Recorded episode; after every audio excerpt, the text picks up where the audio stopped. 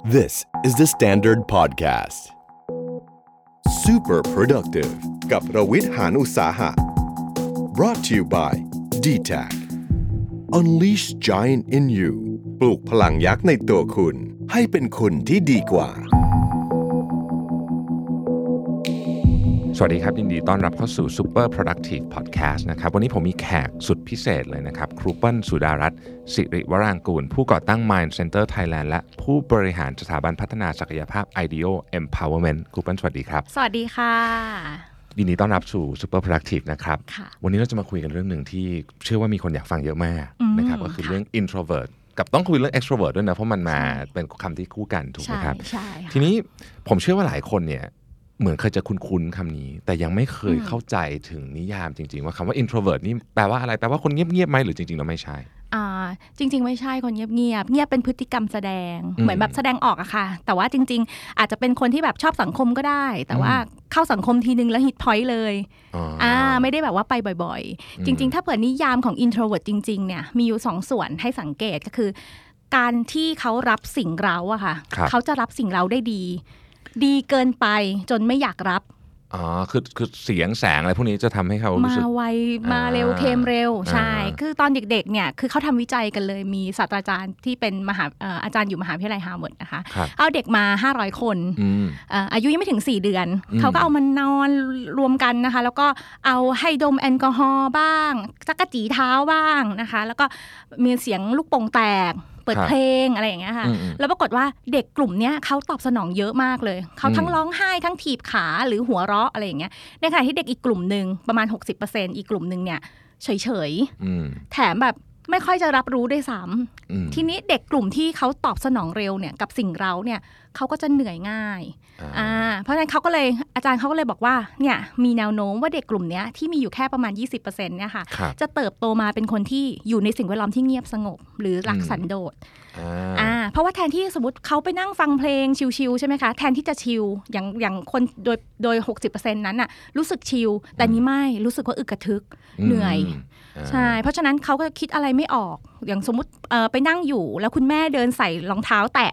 ลากพื้นอย่างเงี้ยเขารู้สึกว่ามันโอ้เข้าไปในกระโหลกเลยอย่างเงี้ยม ก็อยากที่จะกลับขึ้นไปอยู่ในห้องหรืออยู่ในมุมสงบ อ่านหนังสือคนเดียวจะดีกว่า พักผ่อนอืมชาร์จพลัง นั่นก็คือ introvert โดยกำเนิดเลยค่ะ จะเป็นแบบนั้น ซึ่งเราย้อนกลับไปเอ่อครูเปิ้ลเมื่อกี้เราคุยกันบอกว่าจริง ๆ แล้วมันเริ่มต้นตั้งแต่เกิดเลยถูกไหมฮะใช่ค่ะอ่าที่บอกว่าเด็กเป็นผ้าขาวเนี่ยจริง ๆ เป็นผ้าขาวเฉดต่างอืมๆฉากออฟไว้วอมไว้ไม่เหมือนกันค่ะ ทีนี้แล้วโรงเรียนการศึกษาอืม เริ่มต้นเลยเนี่ย มีส่วนที่ทำให้เรื่องนี้ดีขึ้นแย่เออหรือมันไม่ไม่ใช่ไม่ใช่ดีหรือแย่แต่หมายถึงว่ามันมีส่วนที่ทำให้เพิ่มความกดดันให้กับคนที่เป็น introvert ถึงไงเพิ่มความกดดันใช่แล้ว ใช่ค่ะ ถ้าเราอยู่ในยุคที่แบบต่างคนต่างเรียนได้ หรือว่านั่งหันหน้าเข้าหาอาจารย์ หรือว่า เด็ก introvert ก็จะไปอาจจะนั่งหลังห้องหรือว่านั่งริมหน้าต่าง มีโลกส่วนตัวมุมหน่อยไม่อยากนั่งกลางห้อง อะไรอย่างเงี้ยไม่อยากแบบรับสิ่งเร้าเยอะอะไรอย่างเงี้ยค่ะ ก็ยังพอทำได้ แต่ยุคนี้โหแบบ smart kids นะคะ เด็กจะต้องแบบหันหน้าเข้าหากัน ล้อมวง brainstorm อันนี้ถามว่าสร้างความกดดันไหมมาก ๆ มากสร้างคมาวากมกดดันมากๆเลยใช่ และยิ่งสังคมพูดด้วยอะค่ะ บอกว่า เออเนี่ยทำอย่างนั้นถึงจะดูเป็นผู้นำอืมทำอย่างนั้นถึงจะดูแบบเป็นเด็กที่โตมาประสบความสำเร็จ เขายิ่งรู้สึกว่าเขาอะสงสัยไม่ใช่พื้นที่เขาโรงเรียนคงไม่ใช่ที่ที่เขาจะเก่งละมั้งอะไรอย่างเงี้ยค่ะ เขาก็จะอาจจะหลบหนักกว่าเดิมอืมใช่เมื่อโอที่เคเมื่อกี้ที่พี่แทบบอกว่าจะสร้างความกดดันไหมใช่ เพราะว่าจริงๆแล้วเนี่ยปัจจุบันนี้เราให้ความสำคัญหรือว่าจริงๆต้องบอกว่าสังคมเนี่ยค่ะอยากจะให้เราพูด อยากจะให้เราออกความคิดเห็นตลอดเวลาอ่ารู้สึกว่าเออเป็นแบบใช่จอยแอคทิวิตี้แต่จริง ๆ แล้วใช่คนที่ประสบความสำเร็จจำนวนมากมายเลยที่ทำงานคนเดียว ได้ดีกว่า ใช่ใช่ใช่ใช่ไหมค่ะ คนดังๆหลายอืมๆคนเลยค่ะอัลเบิร์ตไอน์สไตน์อย่างเงี้ยค่ะครับเรียกได้ว่าเป็นบิดาแห่งความสำเร็จยุคนี้แล้วทุกคนจะต้องอ้างอิงถึงนะคะ ก็ถ้าเขาเดินอยู่ในตลาดเขาคงคิดไม่ออกอืมอืมพอดีเขาไปนั่งอยู่ใต้ต้นแอปเปิลก็เลยคิดออก เพราะว่าครับเขา introvert แน่ๆ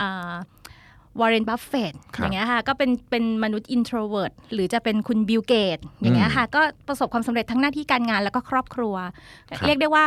ไม่ได้หมายความว่าคนเป็น introvert จะไม่ประสบความสำเร็จอันนั้นอืมไม่ใช่ แล้วมันมีงานวิจัยด้วยว่าจริง ๆ เด็กที่ไม่ค่อยพูดในห้องอะค่ะ 80%น่ะคือเรียนเก่งกว่าเด็กที่แบบพูดเรื่อยๆพูดไปเรื่อยๆอย่างเงี้ยค่ะ จริงๆมีอีกหลายท่านเนาะที่เป็น introvert แล้วประสบความสำเร็จมาก ผมเข้าใจว่าใช่สตีฟทั้งสองสตีฟทั้งจ็อบทั้งวอซเนี่ยนี่ก็เป็นค่ะ introvert ทั้งคู่ใช่ไหมอ่าฮะผู้ร่วมใช่ก่อตั้ง Apple ทั้งสองท่านนะฮะใช่แต่ว่าเวลาเราพูดคำเนี้ยที่เมืองไทยเนาะอันนี้เป็นแบบความรู้สึกของสังคมทั่วๆไปเนี่ยฮะค่ะจะรู้สึกว่ามันเป็นเหมือนกับข้อดีมากกว่าข้อเสียหรือเปล่า หรืออมหรือหรือรู้สึกมันเป็นยังไงมันดูแบบ introvert แปลว่าเราคุยกันไม่ค่อย ไม่อยากคุยกับเราไหมหรืออะไรอย่างนี้ไหมครับ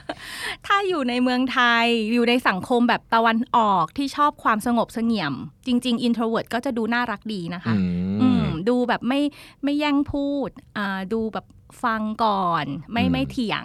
เพราะว่าตัวคนที่เป็น introvert เนี่ยลักษณะ thinking ของเขาเนี่ยจะเหมือนเครื่องกรองน้ำที่หลาย ๆ ชั้นนะคะอ๋อคอ่ารับสมมติเทน้ำเข้าไปต้องเจอแบบเจอนุ่น เจอทราย เจอถ่านหิน เจอกรวด หยาบกรวดละเอียดอะไรเงี้ยคือกว่าจะผ่านการกรองแล้วกว่าที่เขาจะพูดออกมาเนี่ย เป็นเอาพุตออกมาเนี่ยใช้เวลาอืมแต่ว่าชาว extrovert ของเราเนี่ยจะเป็นผ้าขาวบางอืมรึบออกมาเลยอะไรอย่างเงี้ยค่ะอืมก็เลยดูแบบเอ๊ะถ้าอยู่ในสังคมไทยบางที ฟังยังไม่จบเลยอะพูดขึ้นมาแล้วคือคิดเร็วแล้วปากเร็วด้วยมก็อาจจะดูไม่ไม่ค่อยน่ารักในสังคมตะวันออกาโอเคแต่ถ้าตะวันตกเนี่ย ดีเลยใช่ไหมคะอืมคือแบบว่าไม่ต้องคิดมากทำเลยครับเป็นนักปฏิบัติอะไรอย่างเงี้ยค่ะทีนี้เราพอจะรู้ไหมครับว่าอืมอัตราส่วนคร่าวๆ ของคนค่ะที่เป็น introvert extrovert หรือเมื่อกี้เรามีอีกคำหนึ่งที่เป็นคนกลางๆด้วย ambivert ambivert เนี่ยครับใช่เดี๋ยวเราขอจะคุยเรื่อง ambivert กันสักนิดนึงแต่ว่าค่ะอัตราส่วนระหว่าง introvert extrovert กับ ambivert นี่เป็นยังไงฮะเอ่อเท่าที่ดูอ่าน paper ล่าสุดเนี่ย introvert อยู่ที่ 25%อืมจาก 100 ใช่ไหมครับคะนอกนั้นก็จะเป็น ambivert กับ extrovert อืมซึ่ง extrovert ก็จะอยู่ประมาณ 60อืม60%ที่เหลือก็จะเป็น ambivert พวกที่แบบว่าเดี๋ยว in เดี๋ยว x อะไรอย่างเงี้ยค่ะอืม in in x x อืมครับเอ่อทีนี้เวลาเราพูดถึงคำว่า introvert เนี่ยครับ เราคือเขาจะสามารถเนื่องจากเขารับรู้เซนส์ต่าง ๆ ได้เร็วกว่าที่ครูเปิลบอกเมื่อกี้นี่ใช่แปลว่าเขาใช่รับรู้อารมณ์ของคนอื่นได้ลึกซึ้งกว่าด้วยไหมฮะ ไม่เสมอไปอืมเพราะว่าด้วยความที่ตั้งแต่เด็กมาเนี่ยพอรับสิ่งเราได้เร็วเขาก็เหนื่อยอ๋อพอเหนื่อยเสร็จเขาก็หลบมุม พอหลบมุมปุ๊บ ทักษะสังคมก็น้อยอืมเอ่อเวลาที่เราจะรับรู้อารมณ์หรือความรู้สึกของคนอื่นได้ บางทีมันต้องมีสถิติในใจนิดนึงอะค่ะ เช่นแบบอืมถ้าพูดแบบนี้ไปแม่จะโกรธถ้าหน้าบึ้งแบบเนี้ยอีก 3 นาทีแม่จะตี คือมันต้องเกิดการปฏิสัมพันธ์บ่อยๆ เรียกได้ว่าถ้าทำซ้ำๆจะเกิดความชำนาญอืมอืมอะฮะการรับรู้อารมณ์เป็นเรื่องของทักษะเหมือนกัน คือเราสามารถที่จะฝึกได้ แล้วพอไม่ได้ฝึกบ่อยๆ อยู่คนเดียวบ่อยๆ ก็รับรู้แค่อารมณ์ตัวเอง ดังนั้นเนี่ยเวลาพูดอะไรไปบางครั้งเนี่ยไม่เข้าใจด้วยซ้ำว่าว่าสิ่งเนี้ยมันมันมันดีหรือไม่ดีอืมแต่เด็กที่เป็น extrovert เนี่ยเขา test มาเยอะ เรียกได้ว่าเจ็บมาเยอะอืมอืมสมมติว่ามีคนพูดแบบนี้ แล้วเขาพูดอย่างนั้นออกไป แล้วเหตุการณ์ที่ตามมามันมันแบบหืมแตกจ่ายอะไรอย่างเงี้ยค่ะแบบแอนเดอร์ซินอ่าจ่ายเลยอะไรอย่างเงี้ยเขาก็จะรู้เลยว่าอุ้ยอย่างนี้ไม่ work อืมอันเนี้ยก็มีสิทธิ์ที่จะเรียนรู้ว่า เฮ้ย แบบนี้อารมณ์ไม่ดี แบบนี้พูดไปแล้วพังอะไรอย่างเงี้ยค่ะครับความโอกาสในการเรียนรู้จะน้อยกว่า เพราะเขาเข้าสังคมน้อยกว่าอืมค่ะอะล่ะ มาถึงตอนนี้เนี่ยเราเกริ่นกันมาซะเยอะแล้วนะครับอ่าคนต้องอยากรู้แล้วล่ะว่าตัวเองเป็นอะไรยังงงๆเอ๊ะตกลงฉันเป็นแบบไหนบางทีเราก็พูดเยอะพูดน้อยอะไรอย่างเงี้ยนะครับบางทีก็อยากอยู่คนเดียว บางทีก็อยากจะออกไปเจอเพื่อนฝูงบ้างอะไรอย่างเงี้ยครับมีวิธีการแบบคร่าวๆที่ให้ผู้ฟังเรา เริ่มต้นประเมินตัวเองไหมครับว่าจริงๆแล้วอยู่ในกลุ่มไหนกันได้ในสามกลุ่มนี้ ได้ค่ะก็จะมีมีโมเดลอันเนี้ยครูเปิลมักจะใช้ เพครับราะว่ามันง่ายดีนะคะ โมเดลชื่อ STAR อืมอืม STAR โมเดลนะคะ จะเป็นแบบให้เช็ค 4 4 ด้าน 4 มิตินะคะ ด้าน S STAR นี่คือ S T A R ใช่ไหมคะครับผม S เนี่ยคือ social ก็คืออมเช็คก่อนว่าคนเนี้ยเป็นคนที่มักจะ ชาร์จพลังด้วยการเข้าสังคมไหม ไปออกงานสังคม พบปะผู้คนอย่างสมมติว่าวันเนี้ยเป็นวิทยากรนะคะบรรยายทั้งวันและ ตอนเย็นนะ ไปปาร์ตี้ต่ออมเออเพื่อที่จะผ่อนคลายอ่าอ่าแต่จะโอเคมีแบบกลุ่มหนึ่งที่แบบ อุ้ยเป็นวิทยากรใช้แรงมาทั้งวันแล้ว เอาเอาเอาตั้งแต่แบบหมดพลังตั้งแต่ช่วงเช้าแล้ว จริง ๆ ตอนเที่ยงถ้าทานข้าวคนเดียวได้อยากทานข้าวคนเดียวด้วยซ้ำอืมอ่าแบบคือเจอสังคมน้อย ไม่ค่อยอยากเจอสังคมเท่าไหร่ เพราะว่ามันเหนื่อยค่ะ ต้องเหนื่อยในการที่จะแบบมีปฏิสัมพันธ์กับผู้คน ตอนเย็นใครชวนไปไหนก็ถ้าไม่จำเป็นจริง ๆ ก็ไม่ไปกลับบ้านดีกว่ามก็ลองเช็คโซเชียลนะคะอืมอย่างอย่างแบบสมมติให้ไปพักผ่อนเนี่ยมีเอาติ้งบริษัทอะไรอย่างเงี้ยก็จะเห็นกลุ่มหนึ่งเลยที่แบบปาร์ตี้จนถึงดึกดื่น แต่อีกกลุ่มหนึ่งก็คือเข้าไปนอน ก็ดูอืมดูพวกเกี่ยวกับการใช้ชีวิตในสังคม ใครที่ครับใช้มากกว่า ก็เช็คได้เป็นหนึ่งมิติแล้วว่าน่าจะเป็น introvert หรือ extrovert นะคะอืมอืมอย่างเวลาสมมติว่าเราว่างๆ ตอนเย็นอย่างเงี้ยเลิกงานค่ะแล้วเนี่ยมันมีทางเลือกจะกลับบ้านก็ได้ หรือเพื่อนใช่ชวนไปต่อก็ได้อย่างเงี้ยใช่ใช่ถ้าเราเลือกกลับบ้านซะส่วนใหญ่ก็คือเราน่าจะมีแนวโน้มจะเป็นใช่ introvert ถูกไหมหนึ่งหนึ่งในสี่มิติแหละอืมน่าจะครับจะมีส่วนแหละ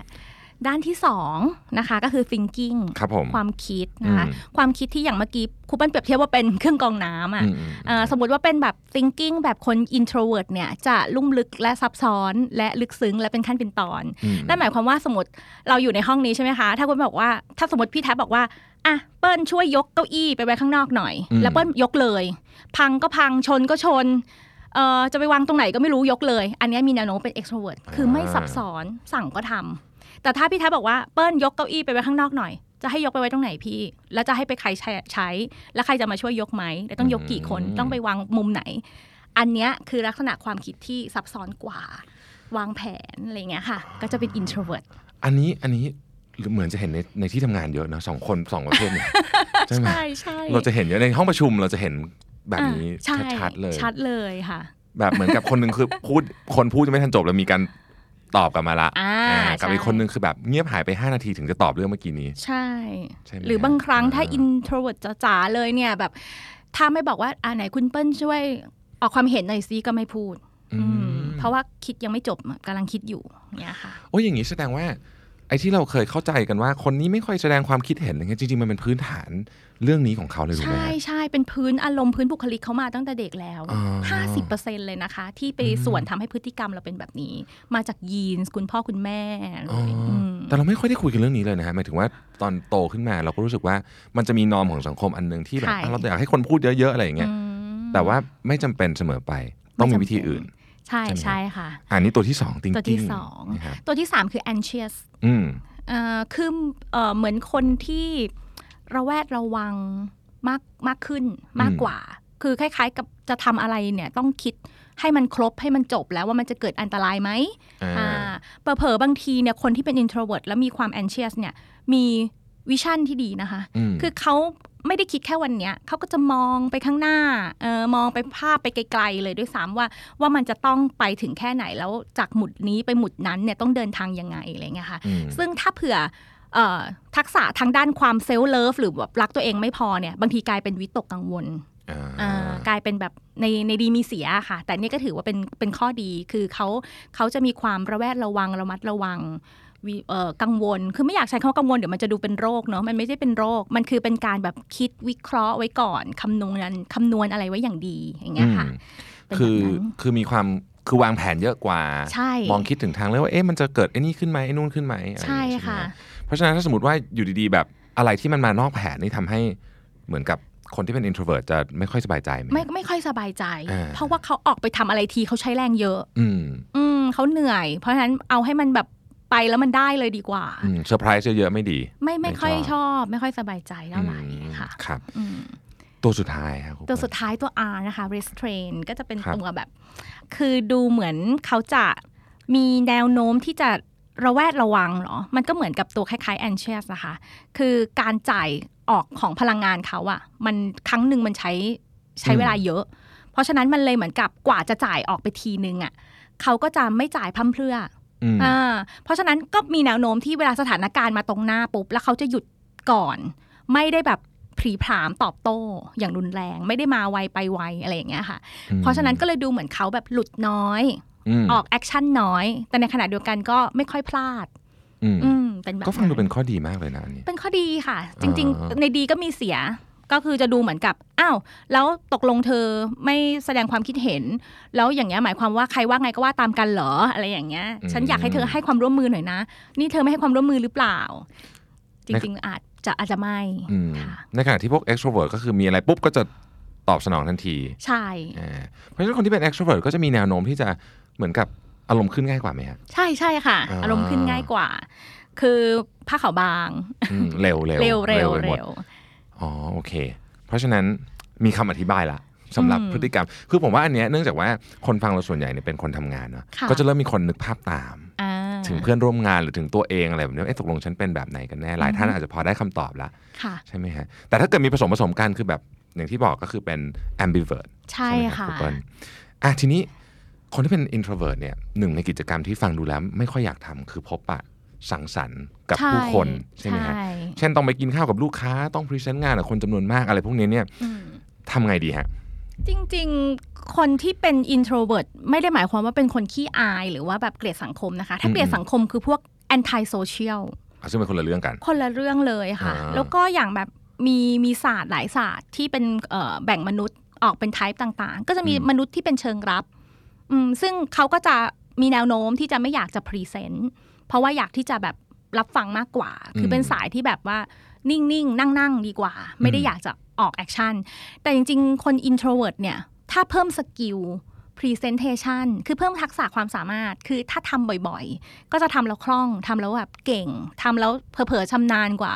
คนที่เป็น extrovert แต่ว่าไม่ได้ฝึก skill ด้วยซ้ำอืมค่ะ อย่าง presentation skill เนี่ยไม่ได้เป็นปัญหาของคน introvert เลยอืมเขากลับเป็นคนที่มีสคริปต์ที่ดีด้วยซ้ำอ่าอ่าเพราะว่าการเตรียมสคริปต์ของเขาเนี่ยมันจะ รอบคอบอะอืมมีโครงสร้างที่ดีคือ content กับโชว์เนี่ยมันจะแยกกันสมมติว่าต้อง present ใช่ไหมคะ content ที่ดีเนี่ยมาจาก introvert ซะส่วนใหญ่อืมเพราะว่าเขาจะอยู่กับโลกภายใน inner world เนี่ยเยอะอืมแล้วทำให้เขาเนี่ยรับรู้เรียนรู้อะไรที่มันแบบลึกซึ้ง เวลาที่เขาพูดมันก็จะเป็นความคิดที่มันแบบกลันกรองมาอย่างดีอะค่ะอืมแล้วโครงสร้างก็ดีด้วยอืมเออโครงสร้างในการวางเนี่ยลำดับเนี่ยดีด้วย แถมซ้อมมาอย่างดีอืมคิดมาอย่างดี เพราะว่า ถ้าจะออกไปใช้พลังงานเนี่ยมันมันเหนื่อยเขาก็ต้องแบบซ้อมเยอะใช่ไหมคะพอออกไปปุ๊บอะสิ่งที่ต้องระวังอาจจะเป็นเรื่องของการเปล่งเสียง อุปกรณ์มากกว่า โชว์มากกว่าที่น่าจะน่าจะยากหน่อย เพราะว่าใช้น้อยมค่ะ พอไม่ค่อยได้เปล่งเสียงก็เหมือนคนตื่นเช้าอะรับโทรศัพท์มานี่รู้เลยมคือแบบงัวเงียเสียงก็อาจจะเบาครับอาจจะไม่มี power อืมเพราะฉะนั้นจริง ๆ สกิลพวกเนี้ยมันฝึกได้หมดเลยค่ะอืไม่ได้เกี่ยวว่าคุณเป็น introvert แล้วคุณจะ presentation ได้ไม่ดี Steve อ่า Jobs อย่างเงี้ยค่ะ เราก็รู้อยู่ว่าเขาแบบขนาดไหนอืมเอ่อขั้นเทพเปิดตัวแต่ละของมาแต่ละชิ้นเนี่ยรอทั้งโลกรอดูอืมเพราะฉะนั้นไม่เกี่ยวครูปั้นว่ามันเป็นข้ออ้างของคนบางคนที่บอกว่า เออฉันน่าจะทำได้ไม่ดี เพราะฉันเป็น introvert หรือเปล่าอะไรอย่างเงี้ยค่ะอืมอืมผมเคยอ่านมาว่า extrovert ที่ present งานไม่ชอบ present งานก็มีเหมือนกัน มีใช่ไหมฮะใช่ถ้าเขารู้สึกว่าเขาทำได้ไม่ดี หรือว่างานบางงานที่มันแบบ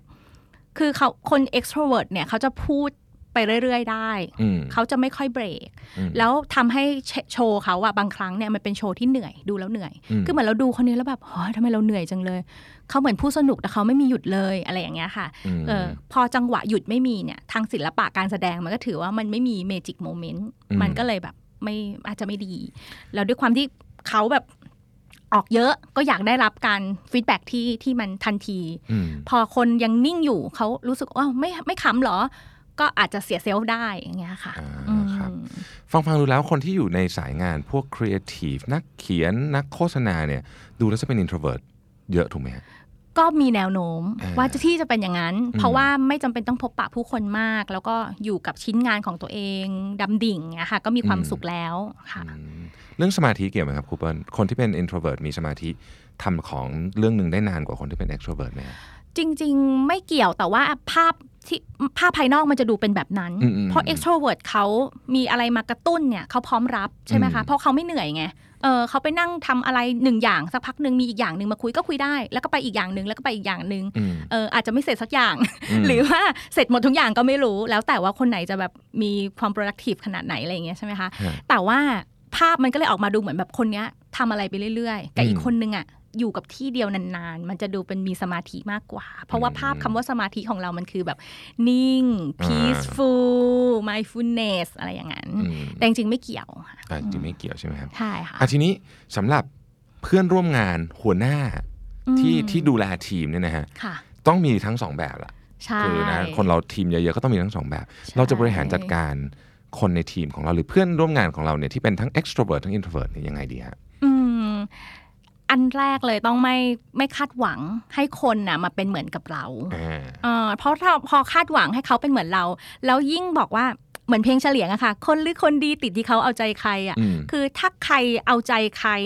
จริตเดียวกัน และถือว่าเป็นคนดีอะโห อันนี้นี่คือความสัมพันธ์ในที่ทำงานจะพังเลยอ่ามันกลายเป็นว่าคนอีกคนหนึ่งที่ไม่เหมือนเราเนี่ย ผิดทันทีอืมกลายเป็นว่าเนี่ยลูกรักอืมอืม เนี่ยหัวหน้าเนี่ยรักคนนี้ เพราะว่าคุยกับคนนี้ได้ดี แต่หารู้ไหมว่าคนที่เหมือนเหมือนๆกันไม่ได้ช่วยอุดรอยรั่วนะคะอืมอืมถ้าจะผิดก็ผิดเหมือนกันใช่เพราะว่าคล้ายกันอืมเร็วก็เร็วกันไปหมดทุกคนไปเปิดหน้างานตึงตึงตึงตึงไม่มีใครดูว่า อะไรคือรอยรั่วจริง ๆ ถ้าเผื่อไม่คาดหวังให้ลูกน้องเป็นเหมือนเรา ก็ยอมรับได้ด้วยสไตล์ที่แตกต่าง แล้วก็รู้ด้วยซ้ำว่าคนเนี้ยจะมาช่วยอุดรอยรั่วให้เราอ่าโอ้คำนี้สำคัญนะฮะคนนี้จะมาช่วยอุดรอยรั่วให้เราใช่ทำทีมกัน แต่ว่าถ้าสมมุติว่าเราเป็น introvert เราก็มีแนวโน้มที่จะชอบคนที่เป็น introvert มากกว่า ก็มีแนวโน้มอ่ามนุษย์ก็จะเคลื่อนตัวเข้าหาความเหมือน อืมค่ะ โดยเฉพาะในที่ทำงานด้วยไหมฮะเพราะว่าเหมือนกับใช่งานมันเป็น เหมือนกับบล็อกเดียวกันที่ต้องถูกส่งต่อไป ใช่ มันสบายใจมากกว่า เพราะเราไม่ต้องเรียนรู้ไม่ต้องเปลี่ยนแปลงเออไม่ต้องพูก็ดจะเยอะง่ายใช่ก็เข้าใจช่ว่าช่คนนี้เป็นยังไงใช่ไหมฮะใช่เอาอย่างนี้ก็ค่ะเราก็ต้องทำความเข้าใจกับเพื่อนร่วมงานมากขึ้น โอ้มากๆเลยค่ะ ต้องทำความเข้าใจมากๆเลย จริง ๆ แบบยิ่งถ้าเผื่อว่าแบ่งไม่ใช่แค่ introvert extrovert หรือ ambivert เนี่ย มันยิ่งมีแบบสไตล์แบบ อีกอืมมากมายเลย บางคนเนี่ยเป็นคนที่โฟกัสงาน บางคนเป็นคนที่โฟกัสผู้คนอืมก็จะเห็นคนที่โฟกัสงานเนี่ย เป็นคนที่แบบคุยแต่เรื่องงาน ถ้าไม่มีเรื่องงานไม่รู้จะคุยอะไรแล้วสมอท้องไม่เป็นแล้วงงอืมแต่ถ้าคนที่คุยเรื่องถ้าเป็นคนที่โฟกัสคน ก็จะถามอยู่นั่นแหละ มีที่นั่งไหม่มีอะไรกินหรือยังอะไรอย่างเงี้ยไม่เข้างานสักทีอืมเอาจริง ๆ แค่สองฝั่งเนี้ย คุยกันก็ก็ก็อึ้งอึ้งๆไปแล้ว เพราะเรายึดสิ่งที่เราคิดว่าถูกเป็นใช่ เราไปใส่ กรอบคนอื่นด้วย ใช่ถูกไหมใช่นี่เป็นมนุษย์เป็นแบบนี้อืเพราะว่ามันมันง่ายดีอืมที่จะเหมือน แต่ว่ามันก็ยากที่จะโตค่ะอืมครับทีนี้อะนี่เป็นสาเหตุใช่ไหมครับ ที่บริษัทจำนวนมากเลยเนี่ยต้องทำแบบทดสอบบุคลิกภาพ อ่าใช่ใช่ไหมใช่ครูเปิ้ลเล่าให้ฟังหนึ่งได้ไหมครับว่ามันช่วยอะไรได้บ้าง โอ้แบบทดสอบบุคลิกภาพตอนนี้มีอยู่ประมาณ 100 ล้าน มีตั้งแต่สแกนลายผิวอ่าอ่าที่ลายผิวเนี่ยมันมันมัน สร้างมาพร้อมกับสมองอืมอันเนี้ยจะรู้ตารางศักยภาพอืมรู้สไตล์ว่าคุณแบบโฟกัสที่งานหรือโฟกัสที่คนอืมเป็นเชิงรุกหรือเป็นเชิงเชิงรับ และรู้ด้วยว่าเป็น introvert หรือเป็น extrovert ก็เอาไปเอาคนไปไว้ใน right job อ่าอ่าสมมติคนเนี้ยมีบุคลิกภาพที่แบบเออชอบพูดสั้นๆห้วนห้วนๆกระชับ ก็ไม่ต้องไปดูแลลูกค้าอืมเดี๋ยวจะตีกันตายกับลูกค้าอ่าเอาไปเป็นหัวหน้างาน แต่ว่าคนเนี้ยจะมาอยู่เหมือนแบบมีลักษณะเป็นแบบนกเหยี่ยวอย่างเงี้ยค่ะอืมเขาจะแบบสายตามองตรงมีโฟกัส มุ่งเป้า มุ่งผลลัพธ์ เขาก็จะไม่สูงสิงกับใคร ก็อย่ามีคนแบบเนี้ยอยู่ในแผนกเดียวกันเยอะอืมเพราะว่า เอ่อเหยี่ยวกับเหยี่ยวก็จะตีกันอย่างเงี้ยค่ะอืมการที่รู้บุคลิกภาพเนี่ยก็จะจับวางคนเข้าไปไว้ในทีม ได้แบบอืมพอดีเลยนะคะ อย่างที่ครูเปิ้ลเคยทำอยู่องค์กรหนึ่งคนหนึ่งเนี่ยคนเนี้ยแก๊งเนี้ยเป็นแก๊ง introvert เลยเป็นแบบวิศวกรเอ่ออยู่มาอายุงานก็ 20 กว่าปีแล้วครับทำเทสบุคลิกภาพมาก็เป็นเชิงรับอีกอืมอ่าแล้วก็ยังเป็นคนที่แบบเหมือนถ้าถ้าถ้าวนทำงานซ้ำๆที่เดิมเนี่ยจะมีความมั่นใจ เพราะฉะนั้นคนพวกเนี้ยเปลี่ยนยากอืมนอกทั้งเปลี่ยนยากทั้งเชิงรับทั้ง introvert อืมปรากฏว่านายใหญ่ อยากให้กลุ่มนี้เป็นกลุ่มเซลล์ค่ะอืมอยากให้ออกไปปิดการขาย เราจะทำยังไงดี คือเราไม่ไปเปลี่ยนเขาหรอกอืม เพียงแต่ว่าถามว่า value ในชีวิตเขาคืออะไรอืมถ้ามันคือความเชี่ยวชาญความชำนาญ แล้วสิ่งที่เขาชำนาญอะเขาเอาไปมอบให้กับคนอื่นได้ไหม ถ้าคนอื่นรู้ว่ามันมีคุณค่า มันมีชิ้นงานเขา Product เขามันมีคุณค่า แล้วมันช่วย save เงิน save อะไรให้กับลูกค้าได้ เสนอไหม คุยไหม อย่างเงี้ยค่ะ ต้องคุยว่า value ในชีวิตเขาอะมันคืออะไร แล้วถ้างานให้ได้ทำไมเขาจะไม่ลองขยับดู แต่ไม่ต้องเปลี่ยนถึงขั้นว่าเขาจะต้องไปเปิดหน้างานใหม่ไม่ใช่ เขาก็ยังต้องเป็นผู้เชี่ยวชาญอยู่อืมแบบนั้น พูดถึงคำว่า value น่าสนใจ ผมรู้สึกว่ายุคนี้เราจะเห็นคนที่อยากออกตามหาว่า value ของเราคืออะไร ฉันใช่ชอบอะไรกันแน่ เป็นคำถามอ่าที่น่าจะเป็นคำถามที่ใหญ่ที่สุดคำถามหนึ่งของของชีวิตเราเลยใช่ไหมฮะค่ะทีนี้คนที่เราที่บอกว่าค้นหาตัวเองเนี่ย ค่ะครูเปิ้ลมีคำแนะนำไหมฮะว่าเราจะค้นหาตัวเองได้เร็วขึ้นยังไงสำหรับอาจจะคนที่ฟังที่อาจจะอายุน้อยๆหน่อยอืมครูเปิ้ลว่าถ้าถ้าสมมติเป็นเด็กๆหน่อยเนี่ย มันจะมีต่างประเทศเขาจะมีแก็บช่วงหนึ่งที่แบบไม่เรียนไม่ทำงานไม่อะไรเลย ออกค้นหาชีวิตอย่างเดียวคือออสนใจอะไรทำทำทำทำทำจนกระทั่งเหมือนแบบเหมือนยิงปืนกลนะคะจนกระทั่งรู้ว่าจุดไหนมันมันไม่ใช่อืมมันไม่โดนมันไม่เข้าเป้าอะ คือศาสตร์กระสุนไปเลย แล้วเราจะเริ่มรู้แล้วว่าเอ้ยอันนี้ไม่ใช่ แล้วก็ พ่อแม่คนรอบตัวเนี่ย ถ้ายิ่งเป็นเด็กๆนะคะ ก็ยิ่งต้องเปิดโอกาสให้เขา อย่าไปบอกว่าเออเนี่ยโหทำอะไรก็ไม่ประสบความสำเร็จสักอย่างคือเดี๋ยวก่อนตอนนี้เขากำลังค้นหาคำว่าค้นหามันหมายความว่าจะต้องเจอ คือหาไปก่อน หาหาหาหาหาเดี๋ยวเขาเจอเขารู้เอง ก็คืออมทำให้มากให้เยอะแล้วทำจริง ๆ ไปเรื่อยๆ ก็จะรู้เองค่ะ หรือถ้ามีทางลัดก็เนี่ยค่ะ พวกสแกน พวกลายผิว พวกอะไรพวกเนี้ยก็จะพอรู้อยู่แล้ว ว่าอืมใครจะมีบุคลิกภาพประมาณไหนอ่าอย่างน้อยเราก็รู้เลยว่า เราเป็นคนที่ชอบออกสังคมไหมหรือว่าทำงานได้ดีแบบเงียบๆคนเดียว เราก็จะเลือกแบบตัดบางอาชีพที่ไม่น่าจะเหมาะกับเราไปแล้วอย่างเงี้ยค่ะ แล้วศักยภาพเราเนี่ยชอบแบบทำอะไรแล้วเก่งอ่าคือมีทั้งความชอบเรื่องสิ่งแวดล้อมงานด้วยนะ ต้องดูก่อนว่าสิ่งแวดล้อมงานแบบไหนที่ชอบ บางคนจะชอบหูแปะโพสต์อิดปังปังคุย brainstorm บางคนไม่ชอบ บางคนชอบนั่งแบบว่า เถียงนา อ่านหนังสือ เขียนงานอ๋ออมก็คนละแบบละบางคนอยากจะพัฒนาตัวเองไปแบบ global แบบไปต่างประเทศนู่นนี่นั่น แต่บางคนชอบแบบชีวิตชานเมืองอะไรอย่างเงี้ยค่ะก็ต้องดูว่าตัวเองเหมาะกับลักษณะองค์กรวัฒนธรรมแบบไหนอืมแล้วก็ทำอะไรได้ดีอ่าทำอะไรแล้วมันง่าย แต่ถ้าออกไปตามหาตัวเองที่เหมือนกับออกไปลองทำหลาย ๆ อย่างเนี่ยค่ะคุณพ่อคุณแม่ผู้ปกครองนี่ต้องเข้าใจมากเลยนะใช่อืม จริง ๆ คุณพ่อเข้าใจส่วนหนึ่ง เราก็ควรจะสื่อสารส่วนหนึ่งด้วยอืมควรจะพูดความในใจกันออกมาให้เยอะมากกว่านี้ ค่ะ แบบแม้แต่เราจะเป็น introvert เราก็พูดความในใจได้อืมเราสามารถที่จะบอกได้เสมอว่า เรารู้สึกแบบเนี้ยแล้วเราต้องการแบบนี้ แล้วมันจะดีกับเราแบบนี้อันอย่างเงี้ยค่ะ คือฝึกที่จะสะท้อนความต้องการของตัวเองอืมแล้วก็ฝึกที่จะเข้าใจความต้องการของคนอื่น สมมติแม่ตีอย่างเงี้ยแม่อาจจะไม่อยากให้เราทำสิ่งนั้น เพราะเขาเป็นห่วงเราเรารู้แล้วว่าเนี่ยคือความต้องการของคนที่หวังดี เราก็จะรู้แล้วแล้วก็ไม่เอามาเป็นบาดแผล คือแค่เข้าใจ แล้วก็ทำความเข้าใจตัวเอง แล้วก็สื่อสารอืมขอร้องอย่างเงี้ยค่ะ ขอทำได้ไหมก็ก็ได้ แม้ว่าเราจะเก็บตัวแล้วก็พูดได้ อืมค่ะครับ ใครที่อืมรู้สึกว่าอยากจะเริ่มต้นคุยกับคุณพ่อคุณแม่เอาคลิปนี้ไปให้คุณพ่อคุณแม่ฟังก็ได้นะฮะอาจจะเป็นจุดเริ่มต้นที่ดีแล้วเดี๋ยวค่อยว่ากันต่อจากนั้นนะฮะเอาทีนี้เราคุยแต่แต่ introvert ยาวเลยนะครับ พูดถึง extrovert บ้างดีกว่าเดี๋ยวเดี๋ยวจะหาว่าไม่พูดถึงเลยนะฮะค่ะเดี๋ยวจะน้อยใจเดี๋ยวน้อยใจเดี๋ยวน้อยใจอ่านนะฮะอะคนที่เป็น extrovert ก็เมื่อกี้เราพูดถึงด้านจำนวนหนึ่งไปแล้วมันมีอะไรที่ที่ที่ที่ ครูเปิ้ลอยากคุยกับคนที่เป็น extrovert ไหมฮะเอางี้เลยแล้วกัน คนที่เป็น extrovert ก็จะ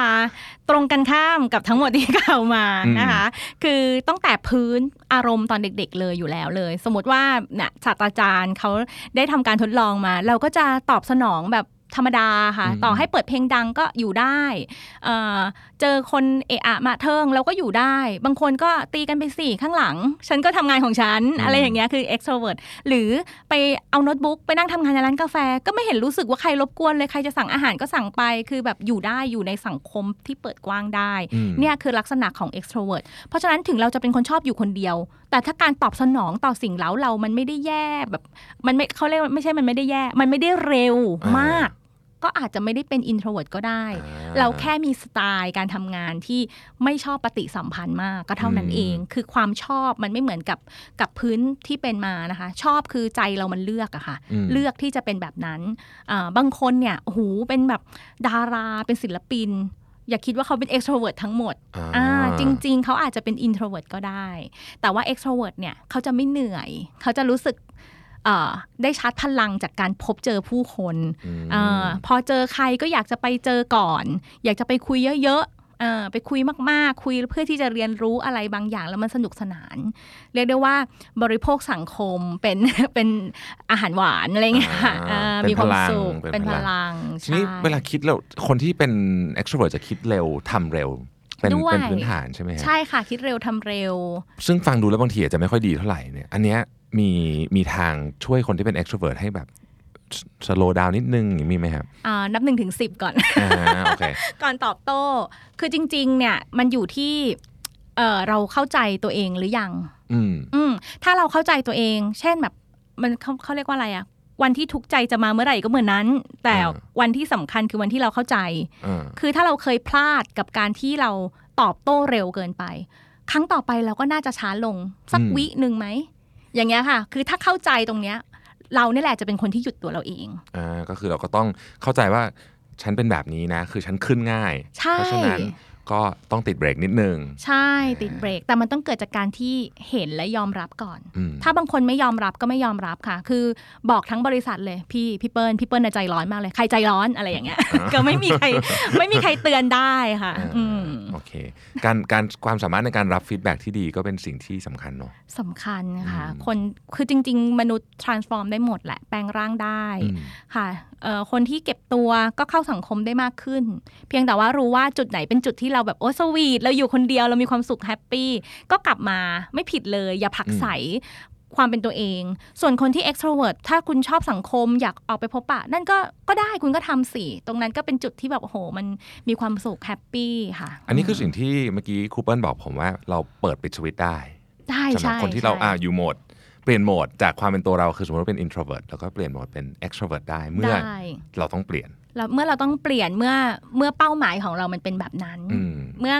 การงานของเราเป็นแบบนั้นฮะอ่าชีวิตเราถ้าเป็นช่วง 20 ถึงถึง 40 เป็นช่วงที่แบบเอ่อทางจิตสังคมอะค่ะทางจิตวิทยาเนี่ยมันคือช่วงที่เราแบบตั้งตัวอืมแล้วถ้าเผื่อว่าเราไม่ตั้งตัวแบบกับงานอะคือ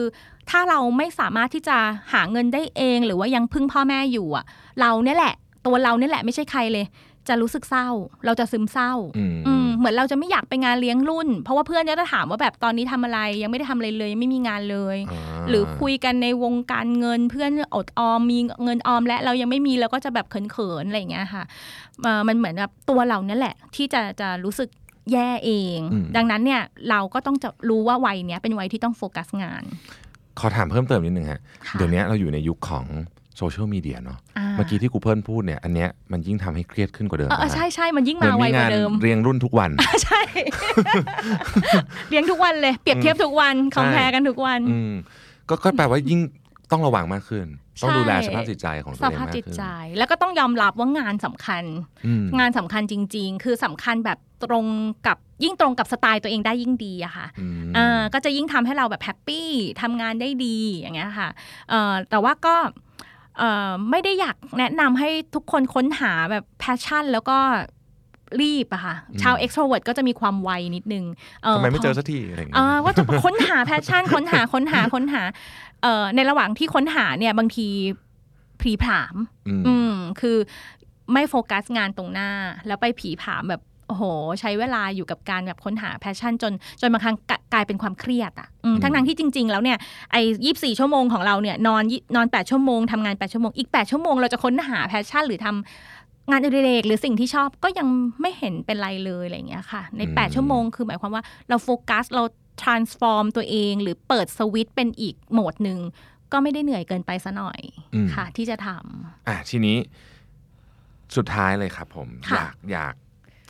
อยากขอคำแนะนำว่าตอนนี้โลกเรามีคนหลายแบบอืมทำยังไงเราถึงจะเข้าใจหรือบริหารความสัมพันธ์กับคนที่ไม่เหมือนกับเราได้ คนที่เหมือนนี่ง่ายง่ายง่ายหน่อยใช่ไหมง่ายคนที่ไม่เหมือนนี่ทำไงดี ทั้งสองฝั่งเลย โอ้โห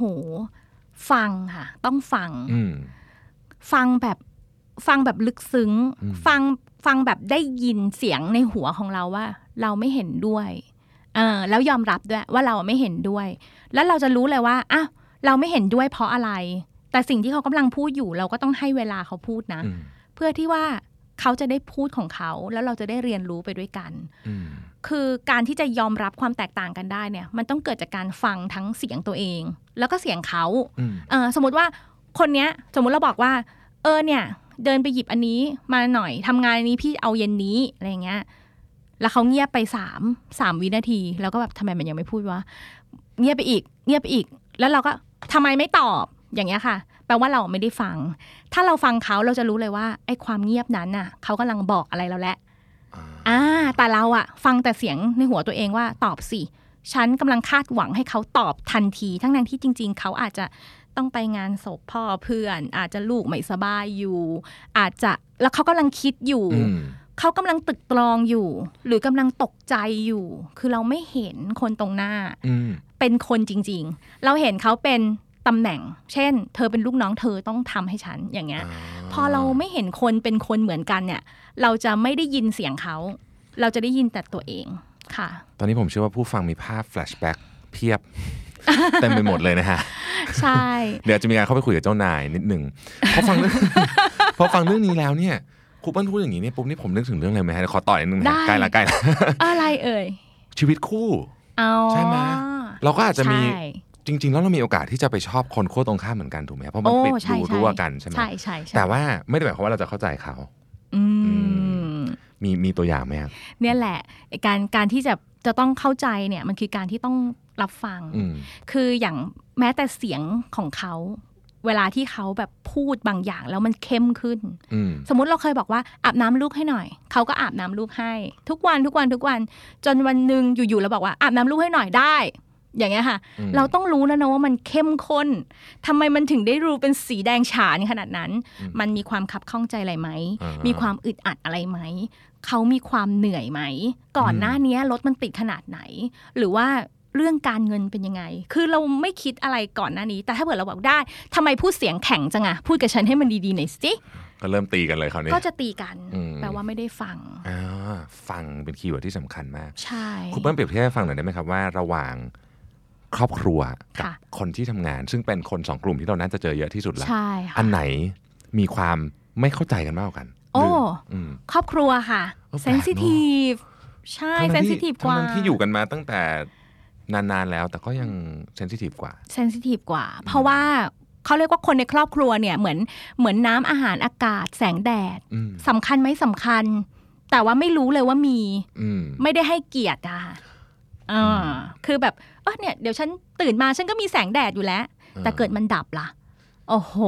ชีวิตเปลี่ยนโลกดับอืมแต่ว่าคนในที่ทำงานอะไรอย่างเงี้ยค่ะก็จะเป็นฟังก์ชันของเพื่อนของอะไรไป เป็นอืมอ่าถ้าบางคนแบบเป็นเพื่อนที่แบบ อุ้ยกัลยาณมิตรมาก ๆ เลยอะไรอย่างเงี้ยแบบว่าชุบชูใจดูแลกันไป แบบนั้นก็จะเป็นแบบอีกเลเวลหนึ่งคือวงจรความสัมพันธ์มันจะขยับมาใกล้กับจุดศูนย์กลางใจเรามากขึ้นอืมแต่ถ้าเป็นคนในครอบครัวเนี่ยเซนซิทีฟกว่ามาก sensitive เวลากว่ามากแก้แก้ยากกว่ามาก เวลาที่บำบัดความสัมพันธ์เนี่ยอืมยากกว่ามากค่ะ อืม การที่เรามีสิ่งเราเยอะมากทุกวันเนี้ฮะค่ะอันดับแรกน่าจะเป็นมือถือเนาะใช่ทุกคนใช่แบบถูกเราโดยมือถือเนี่ยทำให้เรื่องนี้ยิ่งหนักขึ้นไหมฮะก็หนักขึ้นอืมทั้งเปรียบเทียบกันอืมอะสมมุติว่าคุณอ่าดาราไอดอลคนหนึ่งได้โพสต์เรื่องเกี่ยวกับครอบครัวาหรือการทรีตภรรยาอย่างหวานซึ้งอืมเอาละสามีเราโดนแล้วอืมว่าทำไมเธอแบบ ไม่เห็นทำแบบพี่เขาเลย อะไรอย่างเงี้ยมันเกิดการเปรียบเทียบกับเร็วมากข่าวสารพวกเนี้ย แล้ว เริ่มมีเพจแบบว่า บางทีสามีก็แบบอาจจะบอกภรรยาว่าเธอช่วยแบบบล็อกคนนี้ได้ไหมอะไรอย่างเงี้ยฉันไม่อยากให้เธอเห็น ไม่อยากให้เธอเปรียบเทียบ หรือการเลี้ยงลูกอย่างเงี้ยค่ะ ก็เปรียบเทียบกันอืมทำไมคนนี้พาลูกไปเที่ยวต่างประเทศทำไมเธอไม่เคยพาฉันไปเลยแบบโอ้โหพ่อบ้านเราทำไงล่ะ คราวนี้ นอกจากจะทำให้ตัวเองอยู่รอดแล้วยังต้องแบบมีอะไรที่มันเหนือชั้นขึ้นไปอีกเพื่อที่จะเทียบกับคนอื่นรวมถึงใช่พวกเวลาเราไปทานข้าวกันแล้วทุกคนเล่นมือถือกันหมดเลย อะไรแบบนี้ก็เป็นอีกเรื่องหนึ่งๆอ่า ใช่ความห่างเหิน ความห่างเหิน ใช่ นัดมาเจอกัน มากินข้าวครอบครัวกันอ่าอ่าสงกรานต์ใช่ไหมคะ แล้วก็ถ่ายรูปเอ่อรดน้ำดำหัวสักหนึ่งแชะ หลังจากนั้นต่างคนต่างอยู่ในมุมของตัวเอง ซึ่งเห็นเยอะมากเวลาไปร้านตามร้านอาหารถ้าสังเกตดูจะเห็นบางทีเพื่อนนั่งกันสี่คนแล้วต่างคนต่างเล่นโทรศัพท์ ใช่ใช่ใช่อืมซึ่งก็เป็นภาพที่เมื่อสักสิบปีก่อนไม่ไม่มีเนาะไม่มีไม่ไม่มีมี ยิ่งทำให้คนแบบ เออเป็น introvert ได้ง่ายขึ้น จากพฤติกรรมที่ฝึกฝนนะคะ อืม คือจริง ๆ ความเป็น introvert เรามีมา 50%ตั้งแต่เกิดก็จริง แต่ว่าพฤติกรรมที่เราฝึกฝนในแต่ละวันน่ะก็สร้างนิสัยที่ใกล้เคียง กับความเป็น introvert ได้ เพราะว่าเริ่มรู้สึกว่าพิมพ์มันง่ายกว่า เวลาพูดมันยากกว่าอืมเออเวลาที่พูดมันต้องมีการมองหน้าหน้ากันอืมแล้วก็มันต้องมีการแคร์กัน ซึ่งมันทำยากกว่ามันเป็นศิลปะอย่างเงี้ย ก็เริ่มรู้สึกว่าเอ้ยทำอะไรที่มันง่ายละกัน อะไรที่มันง่ายที่มันเร็ว มันก็เป็นเทรนด์อยู่แล้ว ดังนั้นก็เลยอะเก็บตัวละกัน ทั้งๆที่จริง ๆ ตัวเองอาจจะเป็น extrovert แล้วก็เก่งในการเข้าสังคมมาก ๆ ก็ได้ บางคนนั่งติดกันอีเมลหากันก็มี อ่า หรือแชทกันอะไรอย่างเงี้ยมันถึงในที่ทำงานก็มีใช่ไหมฮะมีซึ่งก็เป็นเรื่องด้วยที่ใช่ไหมแปลกพอสมควรเอมีอเออมีเยอะเลยแหละเออจริงๆเป็นเป็นปัญหาใหญ่อันหนึ่งเลยนะไม่คุยกันอะไม่คุยกันคุณเปิ้ลฝากอะไรให้ผู้ฟังหน่อยนิดนึงได้ไหมครับว่าในสังคมที่มันมีความเครียดสูงมีความแตกต่างเยอะเนี่ยเราจะทำยังไงให้เรามีจิตใจที่สงบสบายได้บ้างอืมคือ